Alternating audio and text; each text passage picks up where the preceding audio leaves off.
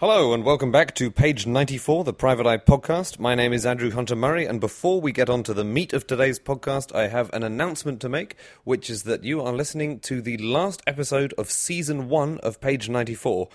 You may not have known that we were doing seasons, but we have been all along, and this is the end of the first one.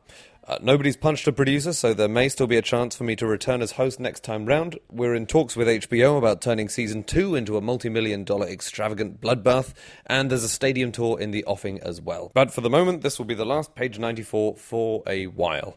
Now, on to the main business of today's podcast. Uh, in the last Mag But One, there was a huge piece about the honours system and the various characters who've received eccentric awards like the Knight Cross of the Order of the Thistle of the Garter, of whatever it might be. Solomon Hughes is one of Private Eye's investigative journalists, and he's been covering the various ins and outs of the honours system for many years now. So I caught up with him and asked him, first of all, why any of this ceremonial stuff really matters anymore. Here he is. Solomon, hello. Hiya, how are we doing? All right, good.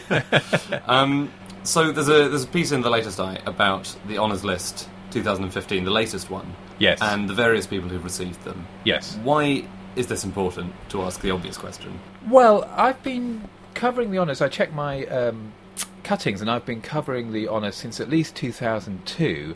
And I've always start from the point that the honours themselves aren't important. In fact, more than that, they're ludicrous. Um, when you work in journalism, there's lots of bits of paper, so I'm just going to pick one up so there'll be some rustling here. I know there have been complaints, but this Oh. is something that happens in journalism. And if you just look at what the honours are, they're absurd. You know, when Lenny Henry got a knighthood, he actually became a knight's bachelor. I don't know if he did have to split up with Dawn French first, or if that was just, you know, the, the honours. You get people who become a companion of the Order of the Bath or a companion of the Order of the Thistle. If you cared about that, you'd go mad. They're ridiculous pantomime baubles. But the point is, the establishment care about them. They care about them very deeply and have done for some centuries, really. And so the honours system, the awards, acts as an index of the establishment. If you look at it properly, you can see who they value. They say these people are extraordinary, and they often are extraordinary, although generally speaking, it doesn't take long to dig into the list and find the people who are extraordinarily bad. So that's why we look at the honour system.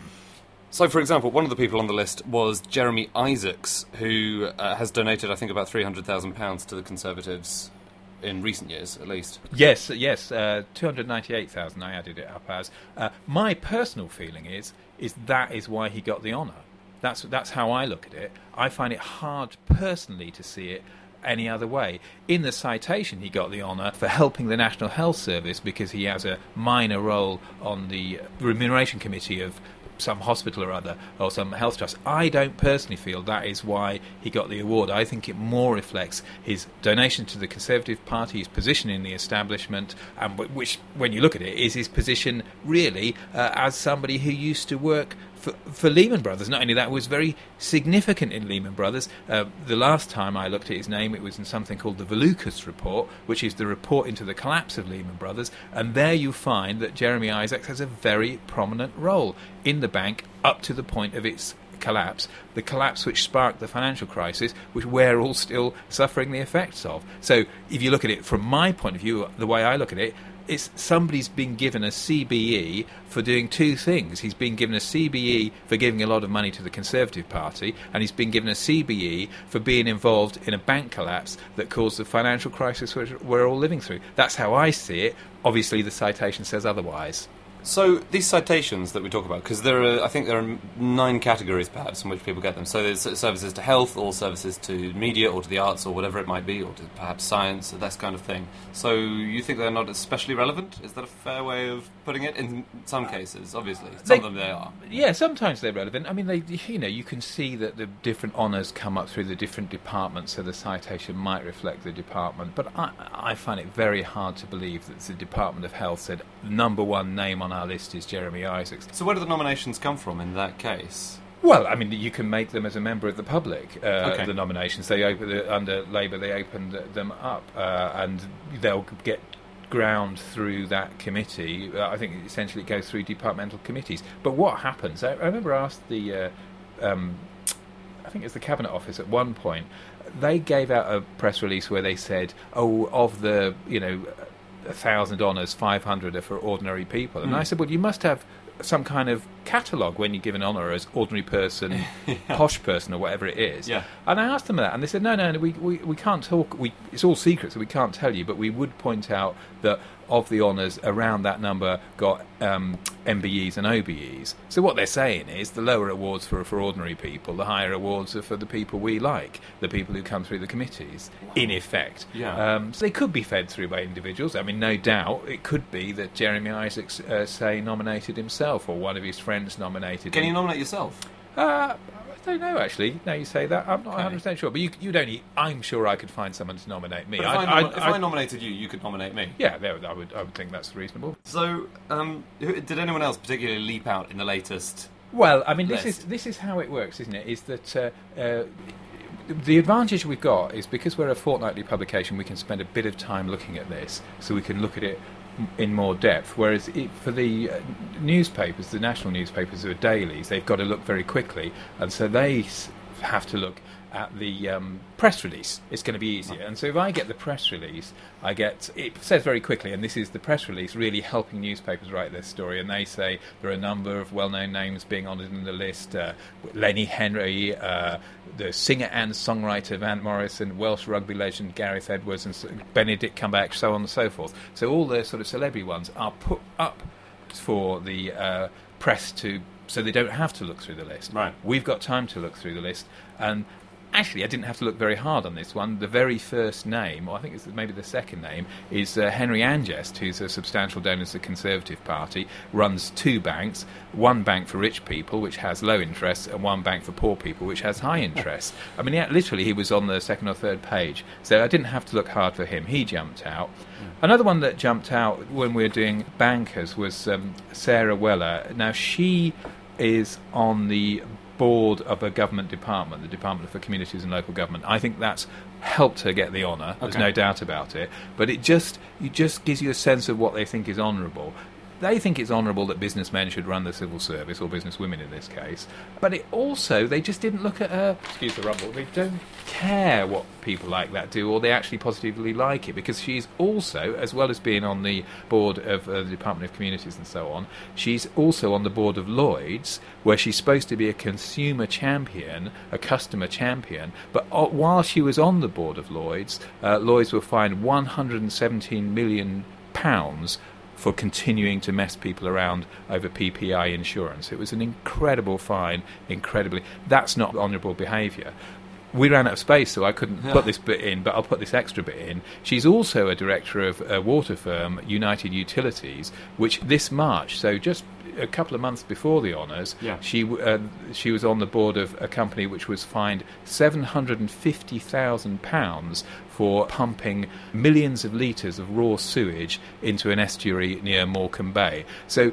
According to the honours system, an honourable thing to do is to help run a company which pumps millions of gallons of shit into Morecambe Bay. Now, to me, that's not honourable, but uh, I guess I guess in this system it is. This shouldn't be a surprise. This really. is why you're not on the committee, you know. I'll be honest with you. I think um, newspaper reporting on the system has got better in the decade I've been covering Okay. it. In fairness, uh, they've picked out more of the wrong uns now than they used to. So there's they've encroached a little bit on a story which was a, a big open goal for us. But I say they've encroached a little bit. There's still plenty there. You know, take a bit of time, look through it, and understand that somebody who wants to become a uh, Knights Grand Cross of the Order of Bath is likely to be, possibly, quite strong possibility, a bit of a wrong and is going to reflect the. Uh, those honours reflect what the establishment think is honourable, and of course, the whole point is what the establishment think is honourable is to me, and I hope to our readers, often dishonourable. yeah. What was it like 10 years ago, the newspaper reporting of it? Was it just more of the celebs, or was it. But they always do that. I mean, Yeah, yeah, in of fairness, course, yeah. that they, that's always been there. It's always there partly because news values are that they're interested in a famous actor or a singer getting an award. That's a news value that we don't hold so much. Hmm. Uh, it's also true because it's really the news is very straightforwardly manipulated. It's a massive big list. It's hard to deal with, but they'll give you a press release that will highlight whoever it is, uh, the creator of Paddington, Michael Bond, getting an award or whatever it is. Oh, jolly good. Oh, yeah. Yeah, yeah. um, so they will highlight those kind of things. Uh, and also, to be honest, there, there's a real uh, tendency to leak the celeb names early on, which moulds the uh, press coverage as well. So the Lenny Henry name was trailed quite Yeah. a lot.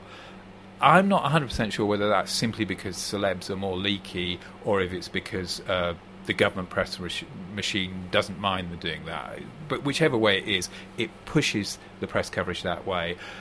And it is meant to be apolitical. You know, the, the everyone is at pains to point out that the recommendations go to a civil service committee, which contains one industry expert. You know, some more civil servants that gets ground through to another Yeah. civil service committee before the final list is approved. And you know, at at most points, government is meant to be hands off in a way.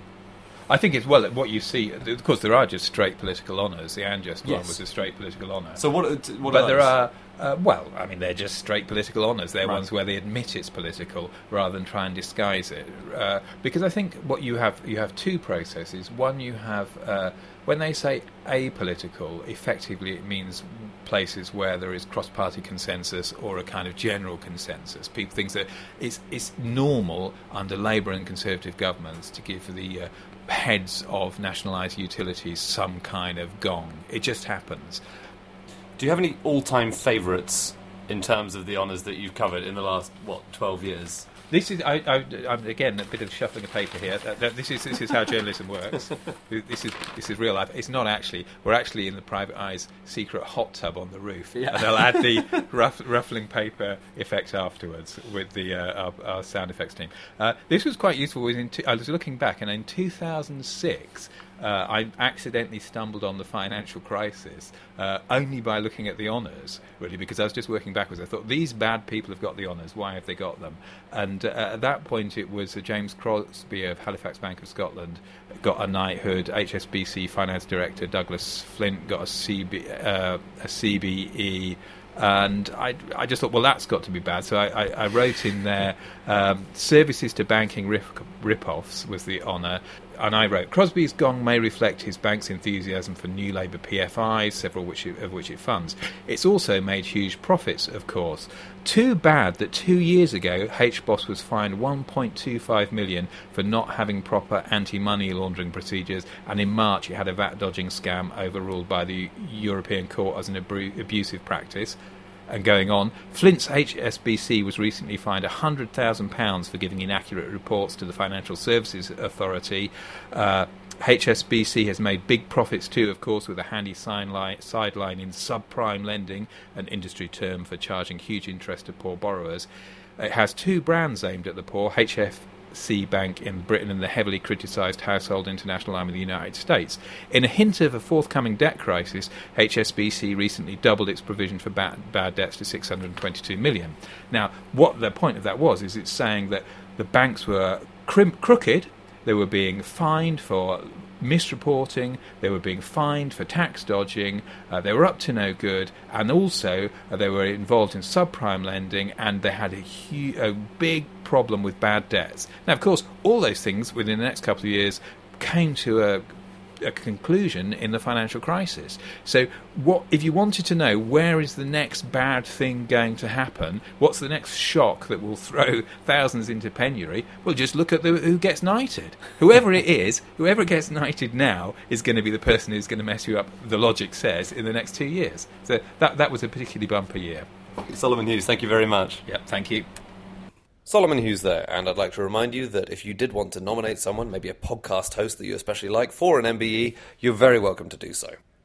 Now, from dodgy dealings at home to dodgy dealings overseas, uh, fortnight after fortnight, the Private Eye's Letter From column deals with the ins and outs of global politics, corruption overseas, maladministration, and a whole host of other problems outside the UK. The man who looks after that page is called Anthony Goldman, and in the latest edition of the mag, he looked at the Greek crisis not from Athens, where everyone has been sending correspondence, uh, but from Berlin. I asked him exactly why he'd done that and what he had managed to glean on his travels, or rather on his not travels. Here he is. Anthony, you look after the letter from. Yes, I do. Yeah. And this week it's from Berlin. It's from a few different places, but mostly from Berlin. Well, we have been expanding actually. Uh, originally, it was um, a column. Quite often, it is just a column. But uh, sometimes, when it's a really uh, busy period with lots of things going on, we can expand into a, um, a, a, half page or a whole page, as it was in the latest edition. We also had stories. Uh, we had stories from, from Berlin and, and, Greece. We had stories from Cayman Islands and also about Maldives. So it was uh, all around the world in one easy page.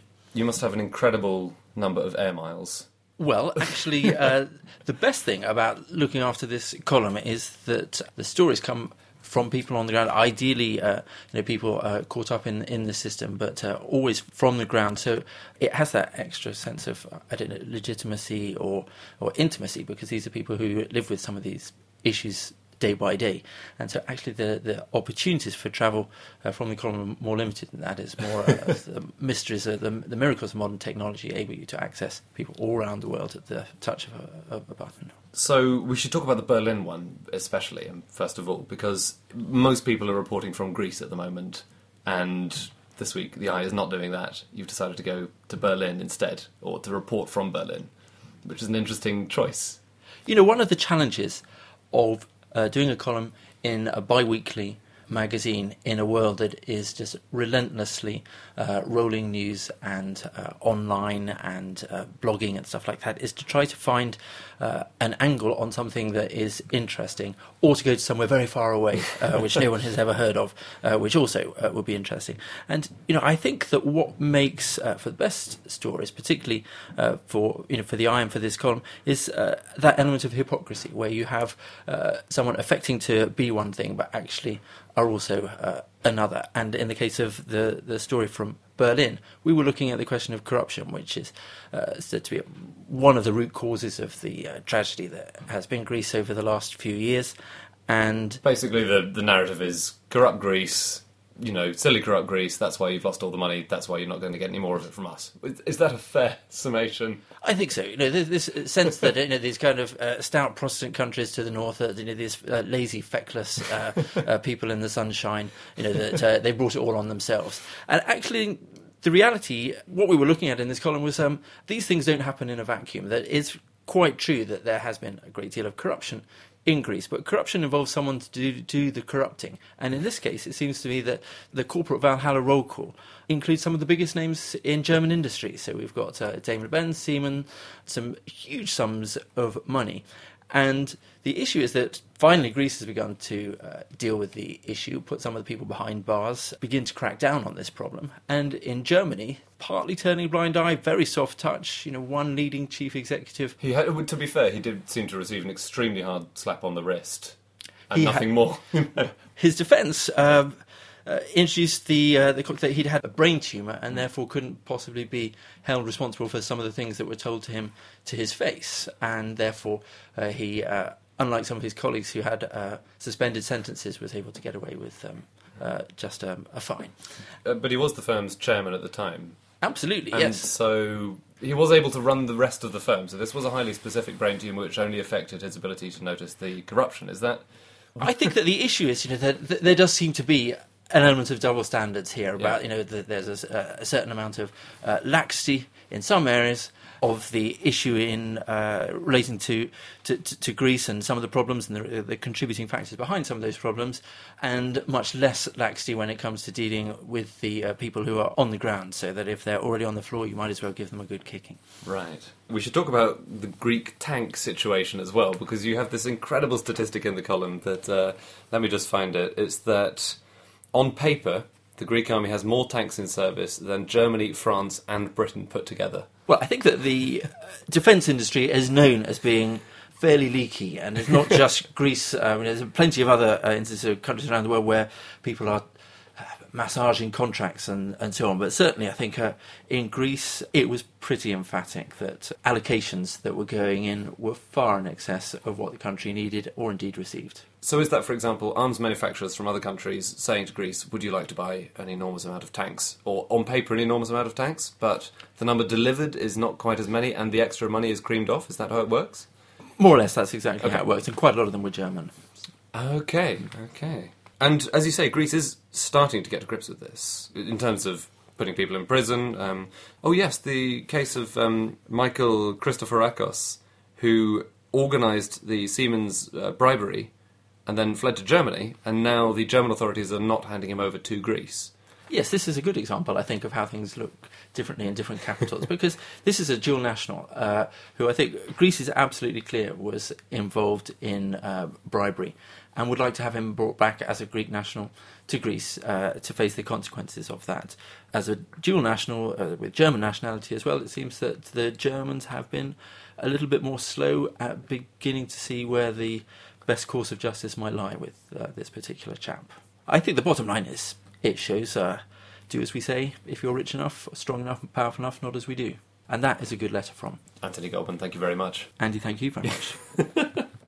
Anthony Goldman there, who has the small beat of the other 190 countries in the world apart from the UK to report on every time. Now, from the letter from Berlin to the letters from readers. Tristan Davies is Private Eye's chief sub editor, and he looks after, among a very large amount of other stuff, the letters page, the correspondence from readers, which fills two pages of every magazine and could easily fill a dozen more if there was space, or for that matter, inclination to put everyone's letters in. Here he is on Andrew Neil, Mohammed Fayed, pseudonames, and beards. So, Tris, hello. Yes. Andy, hello. Hi. Um, so the letters, I think a lot of people read the letters first in the eye. I, Uh, I normally do, to see if there have been any complaints about things you've written. basically, yeah. Yes. Uh, well, they're certainly they're, they're the first thing we, we start to put together when, when the magazine is being um, produced. Um, and uh, happily, there are regularly many hundreds of them. Um, our readers are particularly active. Perhaps none of them hold down regular jobs and have too much time on their hands. But uh, it's evidence that they read the magazine incredibly closely and they feel very proprietorial towards it, not just our sort of running gags, but sort of the issues we, we, we tackle. And um, they're a very diverse bunch. A lot of them are very knowledgeable, very funny, and sometimes bloody annoying uh, because they they do read the magazine incredibly closely. It keeps us on our toes. Because a lot of it reads like corrections or people saying, I disagree with this or what you said. I think these figures actually counteract Yes. the ones you quoted or well, whatever it you know, be. part part of the function of a letters page, obviously, is if you cock something up, it's one of the places you can uh, give people some space to put things right. And the eye, contrary to popular uh, misconception, is very good at that. And we, we do always try and put things right immediately if we've, by some strange fluke, made an error. But we don't set out to. We do certainly uh, try to put things right very quickly, and the letters page is the first place one can do that. But equally well, we have a lot of readers who, who, who do have a lot of their own obsessions, and they like getting them off their chest. There are regular letter letter writers who probably do have far too much time on their hands. I mean, I'm thinking particularly of the man who he writes to us very regularly, accusing us of pognophilia. Sorry, no, pognophobia actually, uh, sort of fear of beards. Right. So he's he's he's a regular contributor, and he's obviously very very keen to get his name in, and uh, he automatically goes in the uh, in the thank you try punch um, file. It feels a bit like a club. Clubhouse. Yes, yes, there is definitely a, a- a sort of a clubbish feel to it. Um, I suppose the only thing any of these people have got in common is the fact that they read the eye very closely, care about what's in it, and obviously like it very much. I mean, if they were actually to meet in, in person, if we were to have a clubhouse and we were all to get them together, I mean, it would be a complete a complete nightmare. There'd be the, the sort of obsessive compulsive pedants in one corner, uh, the wind farm enthusiasts in the other, then the sort of frackers at the uh, finger buffet, uh, and they probably they probably really wouldn't um, wouldn't like each other very much, but they are united by this love of uh, of, of our Catholic the Catholic taste of our, our. But you've got a couple of quite uh, high profile letters in this week's pages. So there's one from Mohammed Fayed. Yes, it's quite unusual uh, to get a letter from Mohammed Fayed himself, although he signed himself this week Scottish Grand Vizier. Um, in the past, letters from Fayed have always come from a chap called Michael Cole, who was his spokesman at Harrods. He was a former BBC journalist who became a, a Fayed spokesman. And he would regularly bombard us with letters, not just about Mohammed's activities, but also about his own hair, because the, the, the regular description for for Michael Cole in the eye was bouffant haired or Okay. pompadour or something. Anyway, so yes, this week it was unusual to get uh, to get a letter from him. It was in response to a, not exactly a campaign, but some regular pieces we've been writing about offshore ownership and the sort of huge land holdings across Britain, not just in sort of the prime bits of central London, but also in Scotland, um, that are owned uh, offshore in quite shady and opaque tax havens. And Mohammed's name came up in a piece that Richard Brooks wrote about uh, the Highlands and offshore islands. And Mr. Fayed wrote to point out that he was very gratified to be back in the magazine and referred to as the phony Pharaoh. Well, I, n- I note he hasn't actually spelt Pharaoh correctly, but, but uh, as we often get it wrong, that's probably forgivable. Um, uh, pointing out really that rather than list all these sort of offshore owners, we should be bigging up the millions of pounds they pour into the Scottish economy, Oh, right. um, supporting jobs and development and environmental improvements. And, you know, that's a you know, may well be a fair, maybe it'll be a fair point, but much of Scotland is still owned in bizarre places, Yeah. from uh, Liechtenstein to uh, the Caribbean, which is quite unusual. Another big name who crops up this week is uh, well, not a big name, but a big face. Uh, is Andrew Neil. Ah, yes, Andrew Neil. And there's a photo of Andrew Neil. We should explain for the benefit of anyone who's recently started reading the mag. There's a photo of Andrew Neil. Um, you in know, big- baseball cap and vest. Yeah, embracing a young woman uh, on a beach, Yes. and it's it's it's a very funny photo, and it's been in the mag. You would For probably many know. years, yeah, many, probably know many how many years. times it's been in as yes, well. uh, but I would. I'm not so, so sad a character that I'm actually going to count them. Uh, but it has been many, many, many times in the magazine, and People keep is- writing in and asking for it, though. That's the thing. I mean, I know Yes. that you would love to print it every time, but you Yes. kind of need an excuse. Well, this this this is another illustration of the ingenuity of our of, of our um, readers. Um, they know that if they goad us enough with a good enough letter, we will run the photograph again of Andrew Neil clutching this sort of attractive younger woman looking daft under the headline photo opportunity. and we've been doing this for many, many years, uh, and the readers always come up with fantastically uh, spurious justifications for it. And we haven't, we, we, we've actually uh, not been running this letter for some months now. And I think the Andrew Neil letters have uh, fallen away, not because Andrew Neil isn't visible. In, in many ways, he's sort of more visible now than he, he was when the letters started, because instead of being a sort of you know, fairly distant newspaper editor, he's now, you know, on our television screens. And I wonder if the reason the letters have fallen away is because he had an, an absolutely fantastic general election, fantastic forensic interviewing, and mu- much more knowledgeable about any of the manifestos than any of the politicians he interviewed. And I'm just wondering if people people didn't sort of think, um, actually, he's probably quite a force for good. We shouldn't take the piss uh, so much. So they stopped writing letters. But all that happens is you have a bit of a heat wave, people's tops come off, and um, Yeah. somebody writes in. I, The letter is uh, Given the recent hot weather, I feel it incumbent on your esteemed organ to illustrate for readers the importance of keeping cool regardless of age or gender. Yes. Well, So uh, thank this- you, Steve this- Harris, for this, that. This this picture does exactly that, as uh, Andrew is uh, looking past his best, and uh, the young lady in question is yet to reach her prime. I can put it like that. So now that we've got Andrew Neil in this week, there is something which is missing, which is pseudonames, Ah, yes. Now, this is- pseudonyms. which has been going for a This very has long been going time. with since about 1304. uh, in fact, September 2008. oh my gosh. Uh, when somebody wrote in and said, Sir, I was somewhat taken aback to see that in issue 1218 you printed a letter where the correspondent called himself Aston Villa and then added his real name in brackets. I'm surprised you let this happen, as it could start a worrying trend of letter writers trying to get the name of their favourite team into the eye. Yours apprehensively, Carl. Isle United, and uh, so it started innocently enough with a little piece of f- uh, fan mail. Oh it's like, like, that. the first. Um, it's like the first case of plague. Isn't Yes, It? yes. Patient well, uh, zero. Yes, well, that was names. yes, but it, it was it was sometime. Well, it was fairly quickly actually that we reached peak peak pseudonames. This th- this letter then then then inspired another one, which said, "I totally agree with Carl Isle United. The names of your correspondents in these letters columns should be honest and truthful, and not pseudonymously supportive of their local football teams. Nip this annoying trend in the bud immediately." And that was from Don Castor Rovers. and um, so what started as just a couple of childish um, late summer squibs, Yeah. um, then really did uh, snowball seven years summer. now. Yes. Seven years, my Seven god! years. But it's is this is it being killed off now for good? Is this it for Oh, you pseudonames? see, it's, they're a bit like cockroaches, really. They're really, they're really difficult, really difficult to stamp out. We've been um, thinking about killing off and trying to kill off pseudonyms for years. Uh, in fact, there were sort of complaints about pseudonyms. I mean, just a few months after it had started, one lady wrote, "Sir, I'm very grateful to your organ and the numerous attempts by your readers to cheer me up during the winter months. Unfortunately, it hasn't worked. Serotonin." And so they got um, sort of cleverer, and they, they, they soon left the football sphere behind.